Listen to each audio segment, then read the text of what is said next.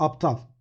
Bir süredir yaptığım aptallıkları düşünüyorum sıkça. Yaptığım derken tamamlanıp bitmiş bir durum yok ortada. Hala azimle ve sık sık aptallıklar yapmaya devam ediyor. Sonra kendime kızıyor. Sonra bir daha en azından son yaptığım gibi aptallık yapmayacağıma dair kendime söz veriyor. Ve sonra da bu defa aptallık yapmanın benim için yepyeni bir yolunu bularak döngüyü en başa alıyorum. Artık seviyor muyum, fıtratımda mı var neyse aptallık yapmadan duramıyorum. İçimi ferahlatan tek şey yalnız olmadığımı bilmek. Dünyada aptallığıyla malul tek insan ben olsaydım işte o zaman kalbim gerçekten çok kırılırdı. Hollandalı yazar Matthijs van Boxel Aptallık Ansiklopedisi adlı kitabının hemen başında temel önermesini hiç kimse kendi aptallığını anlayacak kadar akıllı değildir şeklinde özetliyor. Eğer bu önermeyi doğru kabul edersem karşıma müthiş rahatlatıcı bir seçenek çıkıyor. Aptallıklarımı anlamaya çalışmam nafile bir çabadan öte değil. Demek ki atın rahvan gitmesi için elimden geleni yapabilirim. Diğer taraftan yine aptallık üzerine kafa yormuş bir başkası beni alıp bu defa başka bir çukura atıyor. Niteliksiz adam gibi bir başyapıtı kaleme almış olan ve 20. yüzyılın en önemli romancıları arasında da gösterilen Avusturyalı yazar Robert Musil, Türkçe'ye ahmaklık üzerine, ha ahmaklık ha aptallık adıyla çevrilen eserinde aptallığı zeka yetersizliği değil, duygu yetersizliği olarak tanımlıyor ve hatta akıllı aptallık şeklinde bir tabir kullanıyor.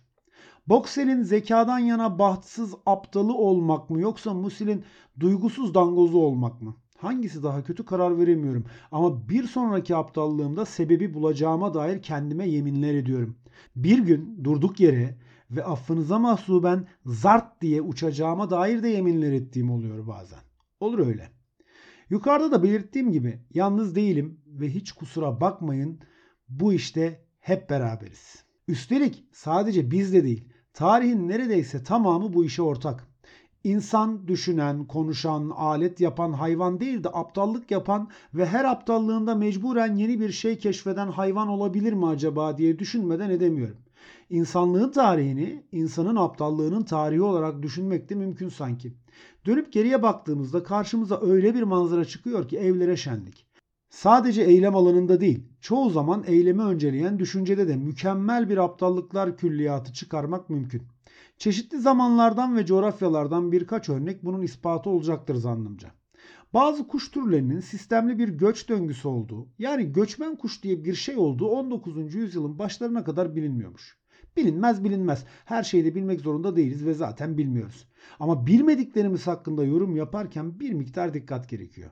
Aristo Evet evet şu meşhur filozof Aristo kuşların mevsimsel olarak yer değiştirdiğini akıl edemediği için şöyle bir teori öne sürmüş mealen. Bir mevsim görülürken başka bir mevsim görülmeyen kuşlar aslında tür değiştiriyor.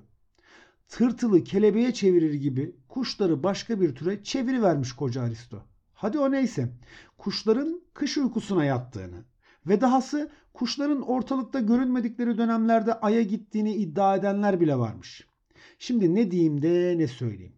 Şu an bize çok basit görünen bir bilginin yokluğunda nasıl aptalca fikirleri yol açabildiğine buyurun siz bakın. Bazen de düşüncelerle eylemler karşılıklı bir biçimde aptallığı körükleyebiliyor. Buna aptallığın diyalektiği desek olur mu bilemedim. Bir bilene sormak lazım. Şimdi burada ayrıntısını anlatmayacağım ama beyaz adam medeniyet götürmezden evvel Orta Amerika yerlerinin en temel protein kaynaklarından biri bizonmuş. Bizonlar da tıpkı bazı kuş türleri gibi mevsimsel olarak göç eden mahlukattan olup Orta Amerika'daki yerli kabileler bu döngüyü çok sıkı takip ederler ve göç esnasında bizon sürülerinde özellikle arkada kalanları avlayarak hem et hem de yün ve deri ihtiyaçlarını bu hayvancağızlardan sağlarlarmış. Sürülerin gecikmesi ya da daha fenası hiç gelmemesi durumunda yaşanabilecek fakru zarureti siz değerli okurda gayet isabetle tahmin edecektir. İşte böyle bir gecikme durumu yaşandığında yerliler tiyatral bir ayin düzenleyerek bizonların gelmesi için kendilerince bir yöntem uygularlarmış. Kabiledeki erkeklerin katıldığı ve yüksek bir fiziksel efor gerektiren bu ayin de ilginçtir ki işe yararmış. Çünkü çünkü bu ayini bizonlar gelene kadar devam ettirirlermiş.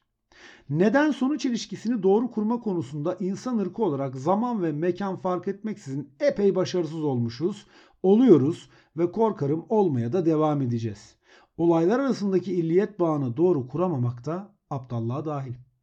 Kendi aptallıklarıma kılıf ya da ortak bulabilmek için antik Yunan'dan Orta Amerika'ya kadar gitmeme de gerek yoktu aslında. Hali hazırda bolca aptallık mütemadiyen icra ediliyor dünyanın her köşesinde. Dünyaya üzerinde aptallığın batmadığı gezegen desek yeridir.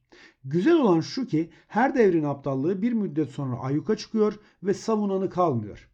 İnsanlık kendine yeni aptallıklar bularak medeniyetini sürekli güncellerken bir yandan da aklıyla övünmeye devam ediyor. Ben aslında bu hafta türlü çeşit sebeple iptal edilen üniversite şenliklerinden, Kürtçe şarkılar, türküler söyleneceği için yasaklanan konserlerden, kendilerini namus ve iffet tescilcisi olarak atayanların hangi sebeple olduğu belirsiz bir şekilde şehirlerinde istenmeyen kadın ilan ettikleri sanatçılardan falan bahsedecektim. Ama ne olduysa konu bunlarla zerre kadar alakası olmayan aptallığa geldi. Neyse zaten başkaları bu konulardan bol bol bahsetti. Ben derdime aptallığıma yanayım.